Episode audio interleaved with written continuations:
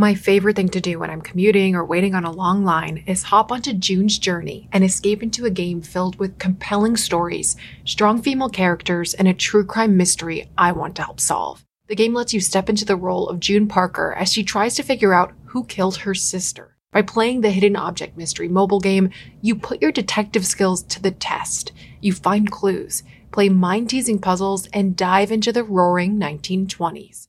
I'm on chapter 4 and still trying to figure out how these clues will help me crack the case of who did it and why. But I can't do it alone. June needs your help, detective. Download June's Journey for free today on iOS and Android.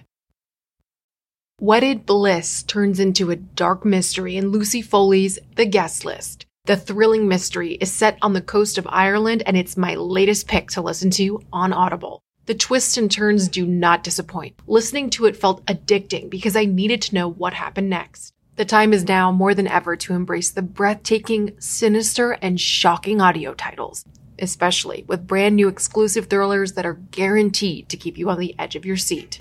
As an Audible member, you can choose one title a month to keep from their entire catalog. It is the home of storytelling after all. New members can try Audible free for 30 days. Visit audible.com slash snapped or text snapped to 500 500. That's audible.com slash snapped or text snapped to 500 500. They were a power couple building a life and a fortune together. Both get a very strong drive to be successful. They lived a pretty comfortable lifestyle. They loved each other and they were fun. But their fun ends when a violent home invasion robs them of their future. There was blood spatter on the stairs going up. The brutality of the crime is shocking. It was like something I'd never seen before. It was like television. It wasn't right. It wasn't your run of the mill murder. It was in a very affluent area. We knew instantly that this was going to be a high profile case. The ensuing investigation will soon uncover a life riddled with danger and temptation. His reputation was pretty tough. We had been told that he had already been imprisoned once. There were a lot of women in and out of his life, and he loved the attention of having beautiful women on his arm. He was involved with some shady characters, and there was some drug usage. When you heard the recordings, you were saying to yourself, it's just a matter of time before something really bad happens.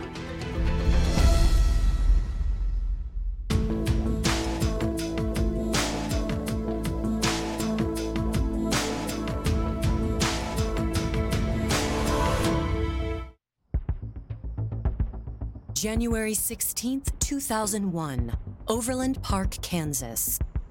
It's 9:27 p.m. and Officer Steve Parker is 7 hours into his shift when he receives a report of a possible break-in at a local residence. We do a lot of residence checks for one reason or another. The residents are scared to go into their house, they find a door open, an alarm's gone off. There's a multiple number of reasons that we would respond to something like this. When Officer Parker and Officer Diane Gaffney arrive at the home, 51 year old Tyler Block Patton walks them through the events that led up to her call. She said that she had proceeded to go into the residence. She noticed it was dark. She uh, observed some items thrown about. She started to walk up the stairs. She heard a noise. It spooked her, so she ran back out, then contacted us. Tyler says she's worried about her husband, Ed Patton, who she hasn't spoken to since the previous afternoon. Tyler, she had told us that her husband, Ed, should be in the residence upstairs. He had been suffering from the flu for the last four to five days, so he should be inside in bed. According to Tyler, Ed had insisted she stay at one of their rental properties to avoid spreading his illness. She said that he was so afraid of getting her sick that when she pulled up to the residence, she was supposed to honk the horn of her vehicle so he could spray the house with disinfectant to kill the germs. After speaking with Tyler, the officers enter the home. When we opened the front door, I announced very loudly, Police Department. I yelled, Ed, are you here? I got no response. As they make their way through the home, a chilling pattern emerges. I had mentioned to Officer Gaffney when we were downstairs that this did not look right. I could see debris just thrown about the room. There was blood spatter on the stairs going up. It was sporadic, it was just a few drops, and we were trying to avoid those drops as we were walking up. There was a gold watch laying on the stairs also. The trail leads directly to the master bedroom. I can't see everything because it's dark. So I'm slowly trying to maneuver myself around the room so that I can check all the corners to make sure that there's nobody in there. I get to a point that I can actually see a bed and what appears to be an individual lying in the bed. The bottom of Ed's face was visible. But it's clear Ed isn't asleep. He had a blanket that was covering his head, and it was quite bloody. Whoever did this uh, did it with malice and anger. It was personal. I could see brain matter and blood splatter all over the headboard. In all my years of law enforcement, this is by far one of the most violent crime scenes I had ever seen.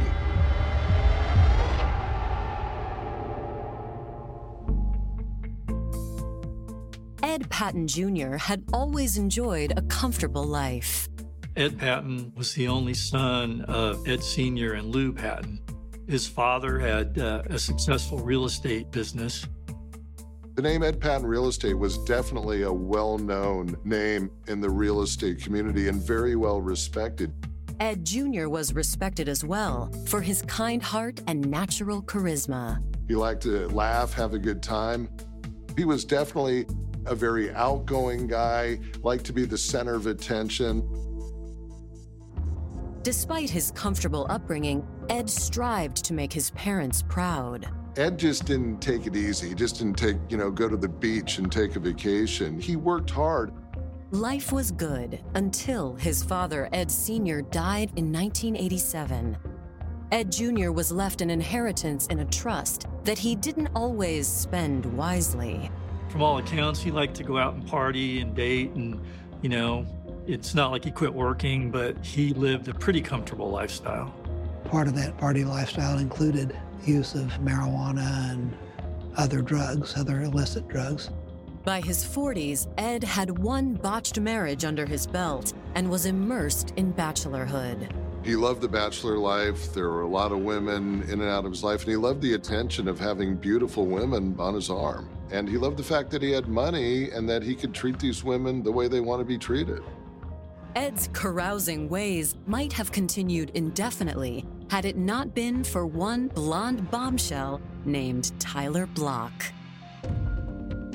Unlike Ed Patton Jr., Tyler wasn't born with a silver spoon in her mouth. Tyler was actually born with the name of Phyllis Walsh. She was born in a blue collar area of the Kansas City metro area. Like a lot of people that grow up poor, Tyler definitely wanted something more for her life. And she didn't have a formal college education, but she had a very strong drive to be successful. And that led her to opening up a nail salon that actually did pretty well. But running a business required long hours, and her personal relationships inevitably suffered.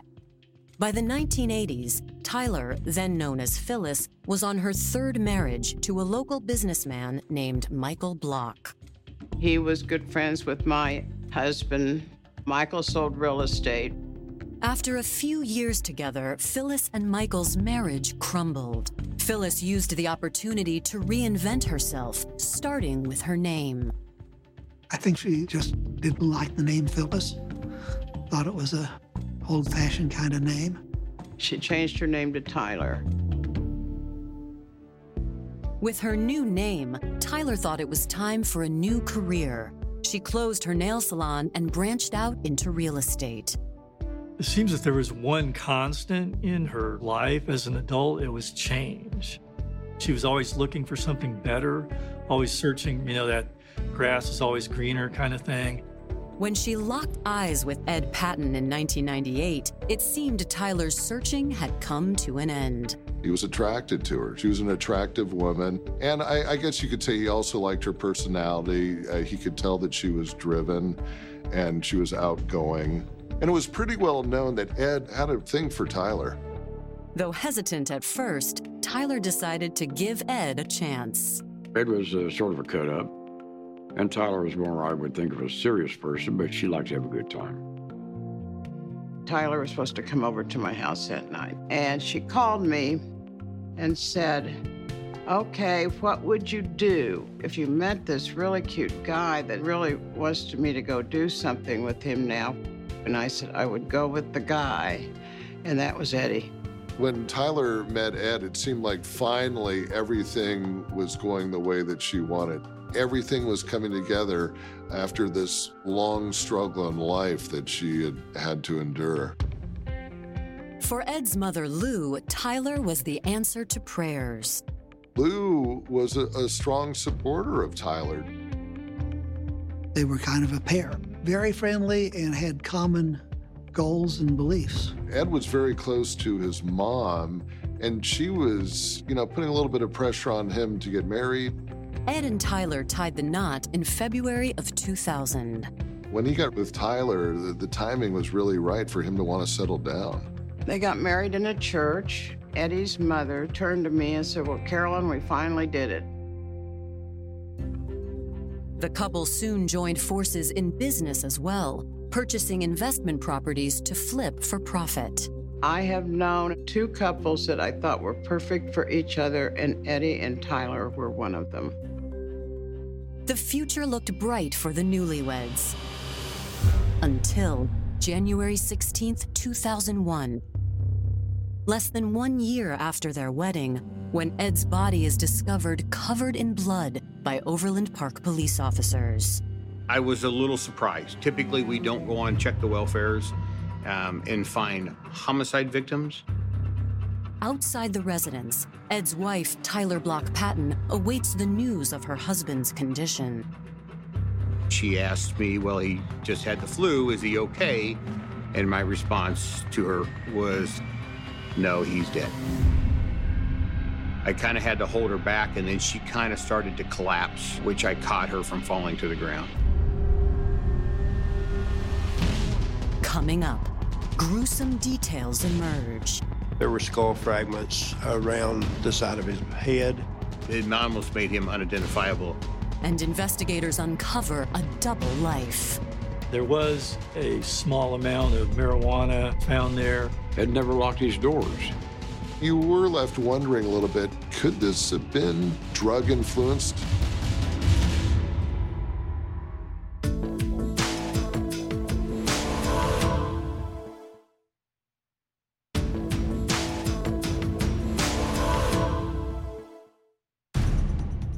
After performing a routine welfare check, Overland Park patrol officers have found the battered body of 49 year old real estate agent Ed Patton lying in his own bed. I told Officer Gaffney we had a homicide scene here and we needed to contact uh, some additional resources.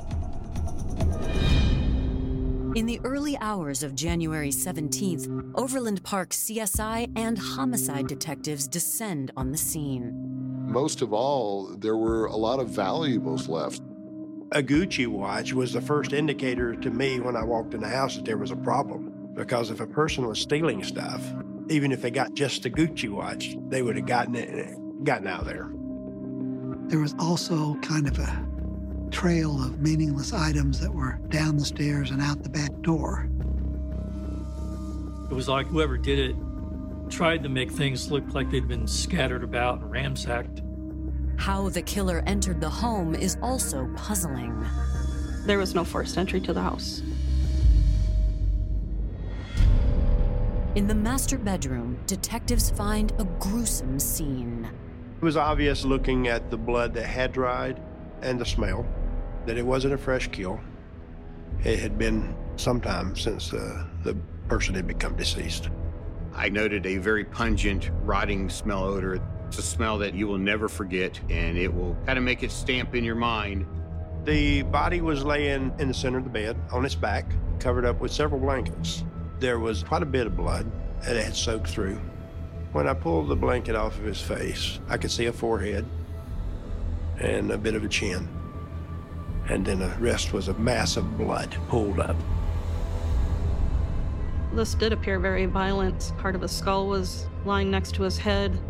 It almost made him unidentifiable at that immediate point in time.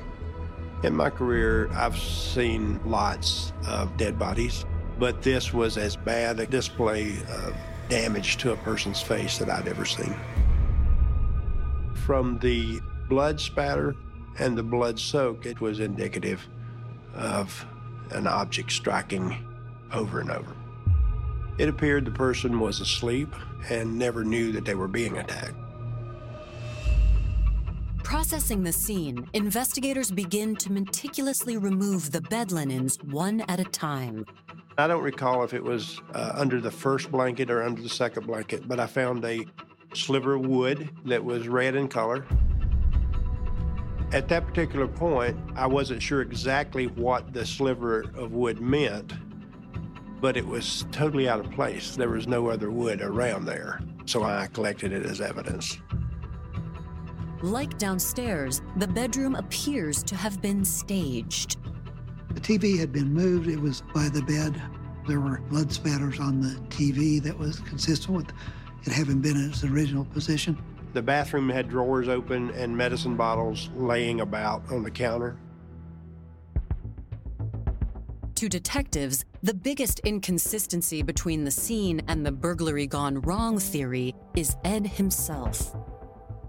When you're looking at a body that has been mutilated this badly, if it was a burglar, they may hit the person one time and knock them out and get away. The amount of damage done to this indicates that the person who did it had a lot of rage toward the victim. But who had targeted this affluent real estate broker? A thorough sweep of the downstairs provides investigators with their first possible clue. There was a small amount of uh, marijuana that was found there.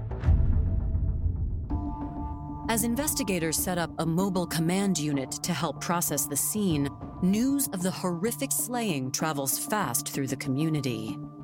This case really stood out. It wasn't your run of the mill murder.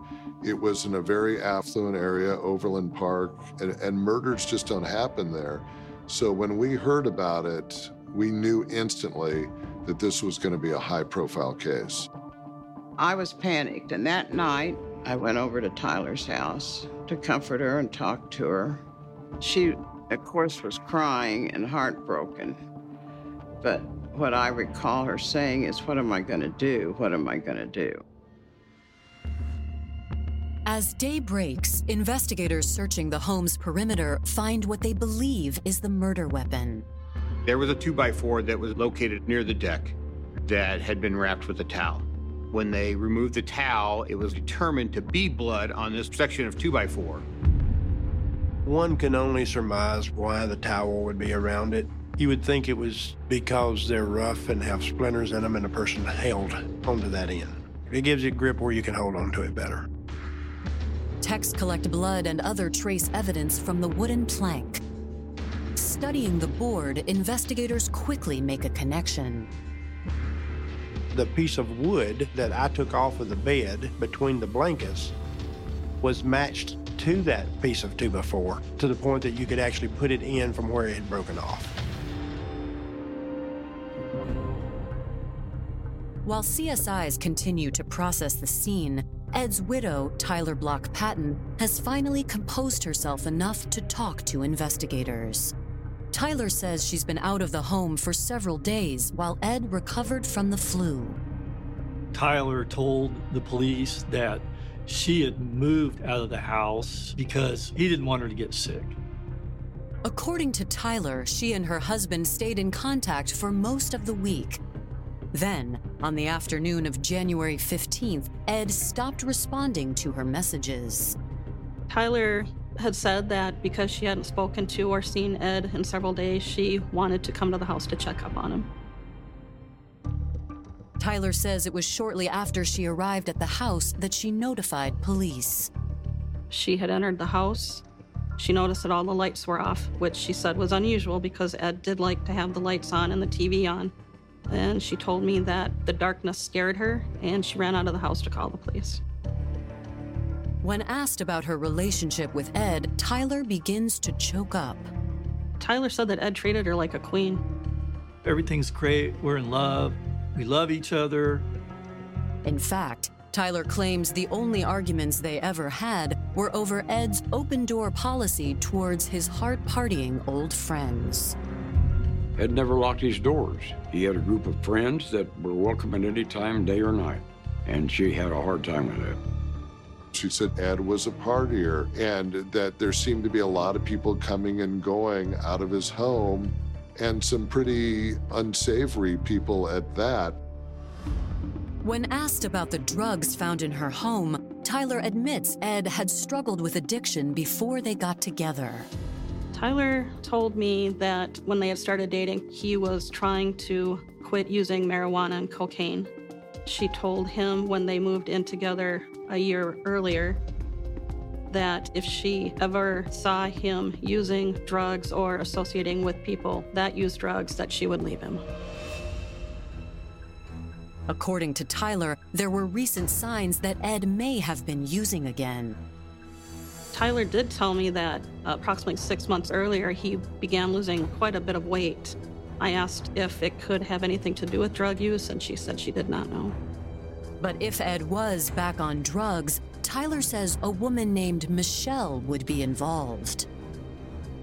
Tyler had told the police Michelle had been to their house, you know, some time before the homicide, and that Ed and this and Michelle had gotten into a, a, heated argument over something. Michelle had been in a relationship with a guy who was like a big time drug dealer. Coming up, a shocking revelation turns the investigation on its head. Part of Tyler's statement was, oh my gosh, Ed and I had switched the side of the bed that we slept on. Perhaps who killed Ed was actually looking for me. He's a bad guy. He has the physical capability. If he had killed before, he could do it again.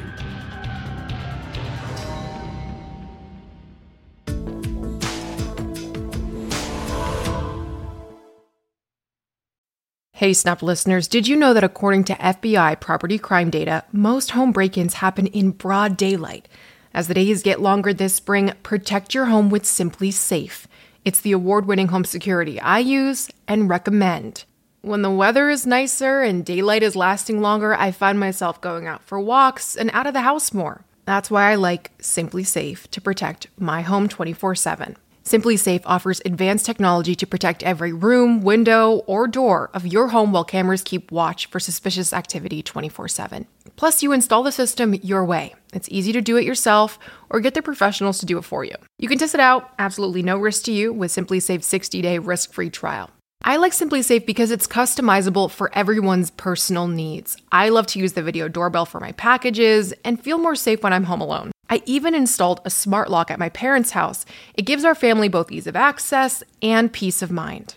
Protect your home today. Our listeners get a special 20% off any new SimpliSafe system when you sign up for Fast Protect monitoring. Just visit simplisafe.com/snapped. That's simplisafe.com/snapped. There's no safe like Simply Safe.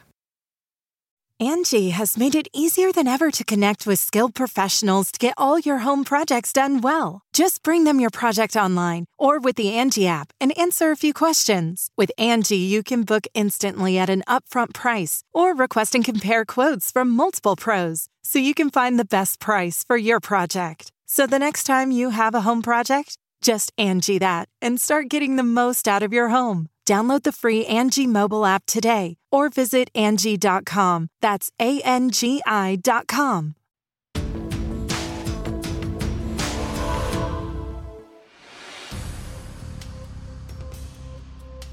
Hours into the investigation of Kansas City real estate icon Ed Patton Jr.'s murder, his wife, Tyler Block Patton, has just dropped a bombshell allegation. It was pretty well known that Ed was a recreational drug user. According to Tyler, a woman named Michelle, who Ed knew from his hard partying past, was at the center of it all. Michelle allegedly was somehow involved in drugs with Ed and had been in a relationship with, if I recall, a guy who was like a big time drug dealer. They have to look at that possibility. He was involved with some nefarious, shady characters in the drug business. Before investigators can begin tracking down Michelle, Tyler adds a new wrinkle to the case. Part of Tyler's statement was just recently, Ed and I had switched the side of the bed that we slept on. So he was sleeping on the side that I normally slept on. So maybe this killer came in there thinking that was me and killed Ed. Tyler says there's one man detectives should take a look at her half brother, Mark Walsh. He was a big, big guy. And as far as his reputation, it was pretty tough. We had been told that he had already been imprisoned once. Tyler made a comment and said Mark had killed somebody on a job site some years ago. If he had killed before, he could do it again. According to Tyler, the only time she ever saw her brother was when he wanted money. I know off and on he would come up to Kansas City and stay with her. Tyler says when she finally told Mark he was cut off, he held her hostage for three hours. She expressed concern about he was trying to strangle her and threatened her. Mark was a big guy. He's strong, and I found out that he had threatened her sometime in the past with bodily harm. Mark had done something physically to her. She was afraid of Mark. Is it possible Ed Patton's death was a case of mistaken identity? Or could Mark have targeted Ed in the belief that it would eventually serve himself? He might have thought he had a motive. He might have thought that if Tyler came into the riches that he would be able to get some of it. Detectives follow up on both leads, starting with Michelle. Michelle denies fighting with Ed in the days before his death and claims she was in Missouri visiting her boyfriend when Ed was murdered. They did prove that she was not there. But what about Tyler's claims of a drug connection between Ed, Michelle, and her drug dealer boyfriend? This alleged, you know, drug dealer who could have been involved in the crime he had died a couple years before any of this happened. So obviously that, that was a dead end as far as the police were concerned. After a few days of searching, investigators tracked down Tyler's half brother, Mark Walsh, working in Tulsa, Oklahoma. Pressed by detectives, Mark is adamant they've made a mistake. Mark had been questioned by Overland Park police had told them that he was not in the Kansas City area at the time of Ed's death. But Mark has no idea detectives have been checking local hotels where he's been known to stay in the area. They had then found hotel records from Kansas City north of the river showing that he stayed there at least a night or two that would include the time of death. Though with no motive and no evidence Mark was ever in the Patton home, detectives are at an impasse. They begin reviewing Ed Patton's autopsy report, hoping for a new lead. As investigators suspected, the official cause of death is blunt force trauma to the head. The piece of wood that I took off of the bed between the blankets was matched to that piece of 2x4, and both pieces the piece of wood found on the bed, and that end of the 2x4 had Ed Patton's DNA on it. But from there, the report calls into question Tyler's fear her husband may be back on drugs.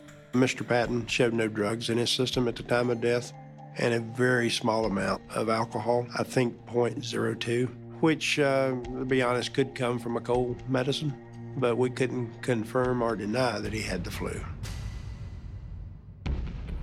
That's not the only hole the report punches in Tyler's story to police. He'd been dead for at least a day or two, perhaps. Tyler had made a comment earlier on that she had talked to Ed earlier that morning by phone.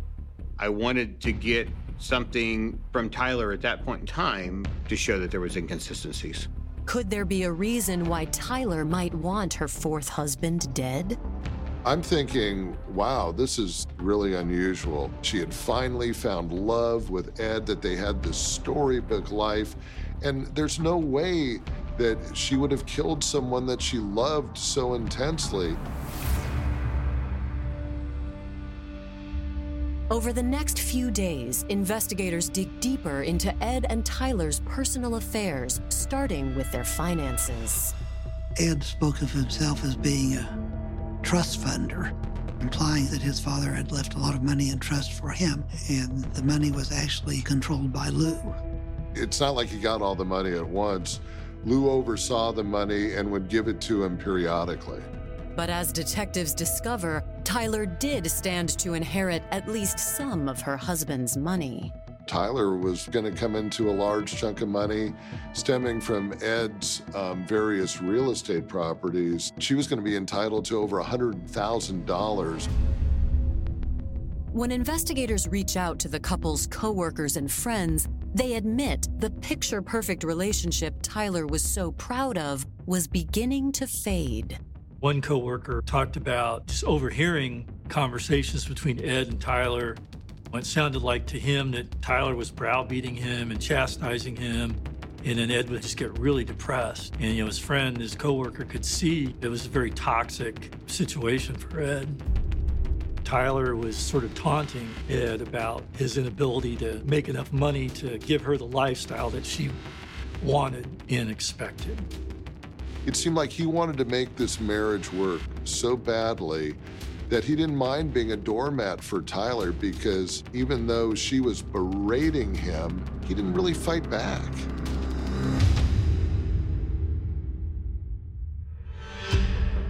Speaking to Tyler's second husband, they learn more about her fiery temperament. There is evidence that they were having an argument, and he was sitting on the couch watching TV or something and wouldn't let her use his car to go get something. So she hit him on the head with a flower pot. Coming up, secrets from the grave emerge. Ed had been keeping a journal chronicling the problems between them. And a hidden recording bares all. She was telling Ed, You promised me this great life, and look, we basically have nothing.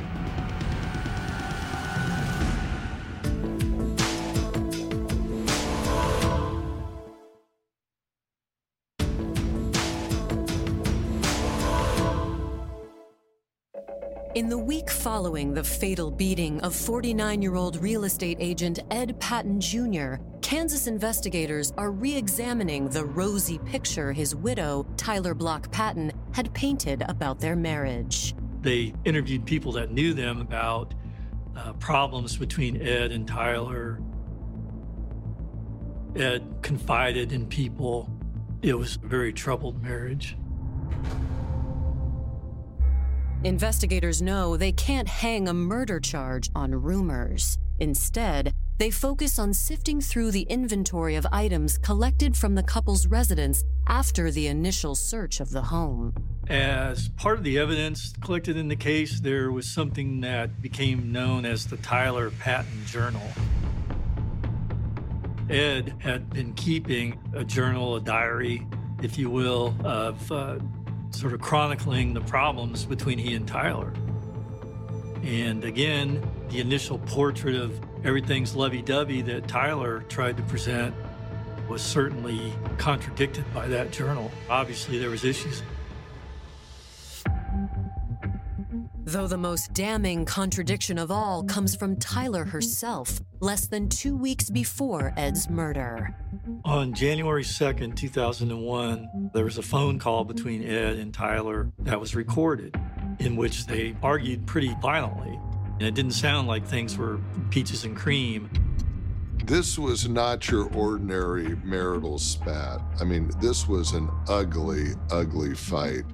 I remember thinking, wow, she really, really was angry at Ed. The argument was discovered on a recording device in Ed's home office. They would both get angry and yell and stuff, and that's why Ed would be recording this, and that's what he was recording was him yelling at Tyler and Tyler yelling at him. She was telling Ed, Hey, Ed, you promised me this great life, and look, we basically have nothing. She was saying that she's so unhappy. They hadn't even been married a, year yet. And you're thinking to yourself, wow, it was that bad? By the end of the call, it seems the two had decided to go their separate ways. They had a fight in January, and she moved out to that other house. She moved to that other house before he ever got sick. It wasn't because he had the flu. Investigators waste no time bringing Tyler in to confront her with this new evidence. When the police told Tyler, hey, we got this recording, what's the deal with this? And Tyler's story was when we get in fights, we record them. So then later we go back and listen to it and think about how ridiculous we sound. They'd fight and bicker back and forth, and they both had tempers, and but they loved each other. Police have their doubts. It just didn't make any sense. Tyler tried to make light of those phone recordings like they were no big deal, but I mean, come on. Anybody who listened to those knew that th- this was a big deal. This was a very, very volatile relationship. It's almost like when you heard the recordings, you were saying to yourself, it's just a matter of time before something really bad happens. But Tyler steadfastly maintains her innocence. She insists there's no way she could have killed Ed in such a brutal manner, even if she wanted to the fall before Ed's death. She was involved in a very freak kind of accident when she was leaving a parking area at a building, which caused the airbag to deploy. The result was a ruptured breast implant that had to be replaced. She said, There's no way that I was physically able to kill Ed by swinging a 2 by 4 because she claimed that she had had surgery that would limit her abilities before Christmas. She told me she was wrapping her Christmas presents sitting on the floor because she couldn't raise her arms. With no direct evidence connecting her to Ed's murder, investigators are forced to release Tyler. But based on the circumstantial evidence, they believe she could have multiple motives for committing the crime. Tyler believed that Ed had duped her into this marriage, promising her this lavish lifestyle, and uh, she thought they were struggling. Ed may have misled Tyler to believe that he, in fact, was the beneficiary of the trust and that Lou was just the trustee. In addition, as the surviving spouse, Tyler would automatically inherit the couple's investment properties. She wanted the money that Ed had. She wanted uh, real estate, money from the real estate that they owned. Another theory is that Tyler thought she might become heir to Ed's trust once Ed's mom, Lou, died. She discovers that the life insurance that she might have gotten turns out she's not the beneficiary, that his mother is. And I know she does everything she can to try to stay on her mother in law's good side. Lou did not think that, certainly, that Tyler had killed her son. Coming up, DNA reveals a killer. Your odds of winning the lottery are much higher than the odds of there being a misrepresentation of the DNA. And Tyler shares her deepest regret. It might have happened if I had been there.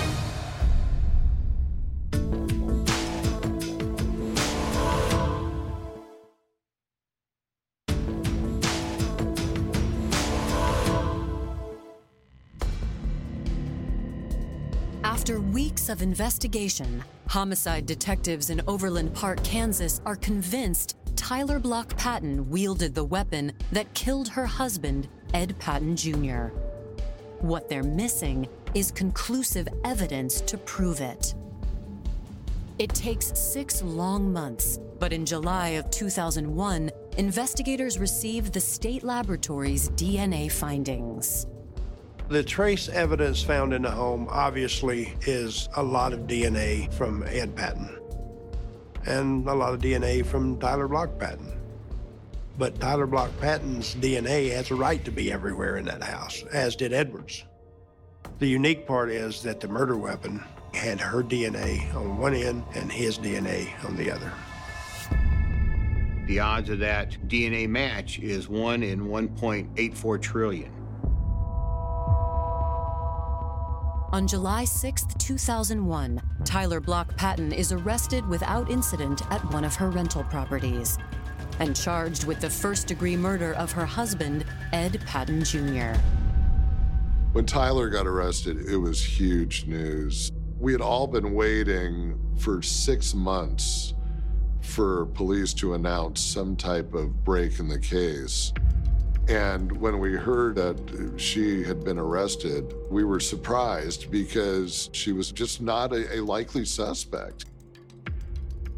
There was no way she could have done this, or would have done this, or had the strength to do this, or the heart to do this. When Tyler Block Patton's trial begins on April 22, 2002, it creates quite the stir in the Kansas City community. This is the kind of story that the local media lives for. I mean, all the TV stations, the radio stations, were all covering it intensely because it had so many intriguing elements to it. All the attention has Tyler hyper aware of her appearance. I mean, she looked like one of the real housewives long before that show ever came out. It was so apparent that her looks were so important to her was very important for her to appear as blonde. Her hair had started growing out to its natural color. When she reinvented herself, she was blonde and she wanted to continue with that persona. Though Tyler's looks are crucial to her, the judge is less concerned with them. We had talked about getting a special order from the judge to allow a hairdresser to come in and color her hair for the trial. Judge wouldn't go for that, but what we ended up doing was uh, buying her a blonde wig. She wanted to look like herself.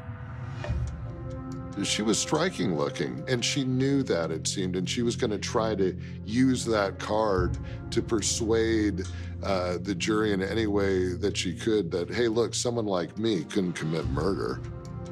But prosecutors remind jurors not to be deceived by first impressions. The motive that the prosecution presented to the jurors was essentially greed that uh, Tyler wanted money. That because it looked like they were going to be going their separate ways, she was afraid she wasn't going to get any of that, so she had to take some action. Prosecutors believe that on or around January 14, 2001, Tyler let herself into the house and bludgeoned Ed in his sleep with a piece of fencing she found in the couple's backyard. I'm not sure that Mr. Patton could have stopped this from happening. I saw no evidence of him ever being able to provide any defense. Prosecutors say after the murder, Tyler staged the scene to make it look like an interrupted burglary. The house wasn't ransacked, it was drawers dumped out. The floor lamp in the bedroom was a nice lamp. And if there had been a scuffle, it would have just gotten knocked over and broken. But it was laid gently over so that the lampshade was not damaged. To seal their case, prosecutors present the DNA evidence found on the murder weapon. When they brought up the DNA evidence, you could see a lot of jurors kind of glaring and, and, and saying, wow, but defense attorneys argue the state's DNA evidence isn't as conclusive as it appears. Ed's DNA was obviously blood, and there was obviously lots of it. Tyler's, there was very little of it, and it could have been on the board any time before the crime. Her defense team argues there's another issue that would have precluded Tyler from committing the crime. She'd recently had a breast implant removed, and she she was weak in the upper body. But prosecutors contend Tyler not only had the strongest motive to commit the crime, she also had the means. One of their real strong bits of evidence was a photo of Tyler a few days before Ed was found murdered up on the roof of their house swinging a hammer. So that was another really convincing bit of evidence that Tyler could definitely have been responsible for the murder. On May 2, 2002, the jury retires to deliberate Tyler's fate. They came back and um, fairly quickly had a verdict. She was convicted and sentenced to life in prison with no chance of parole for 25 years. It was horrible. I do not ever remember hearing beyond a reasonable doubt. And to me, there was no definite proof that she did it. When the sentence was handed down, you could see the relief from Ed's mother, Lou. Though in the eyes of the law, justice has been served, Tyler Block Patton maintains her innocence to this day. She vehemently believes she was the intended target and points to her now deceased half brother Mark Walsh as the likeliest suspect. Ed was sick and he was sleeping. When Ed slept, he covered his whole body up. And he had lost so much weight. In the bed, he could have looked like me. My brother swears going to kill me. So I always thought if my family thought he went in and killed me, thinking he was killing me. For Tyler, she has one regret. It probably wouldn't have happened if I had been there. But I was over there. I should have just come back home later and not stayed over there. As far as Overland Park police officers are concerned, the evidence presented at trial still speaks for itself. I absolutely think it was a correct verdict. What it taught me is that you, you never know what's going on behind closed doors.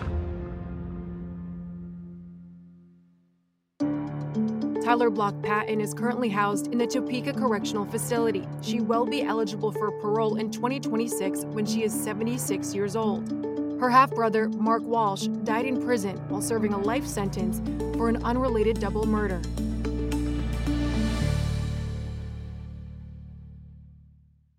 For more information on Snapped, go to oxygen.com.